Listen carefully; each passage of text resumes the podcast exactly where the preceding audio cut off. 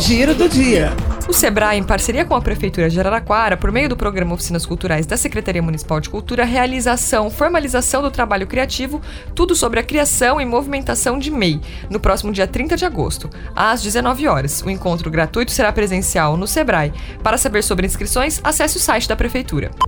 Os adolescentes com comorbidades de 12 a 17 anos, além de deficientes, lactantes, gestantes e puérperas desta faixa etária, começarão a ser imunizados contra a Covid-19 em Araraquara nesta terça, dia 24. Também está mantida a aplicação de segunda dose da Coronavac e da AstraZeneca em todos os polos de vacinação.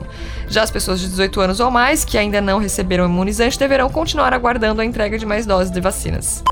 A Secretaria Municipal de Meio Ambiente e Sustentabilidade lançou o novo Manual de Arborização Urbana. O documento traz orientações sobre técnicas de arborização urbana para toda a população e é resultado de um trabalho da equipe da Secretaria. O manual está disponível no site da Prefeitura. Giro do dia.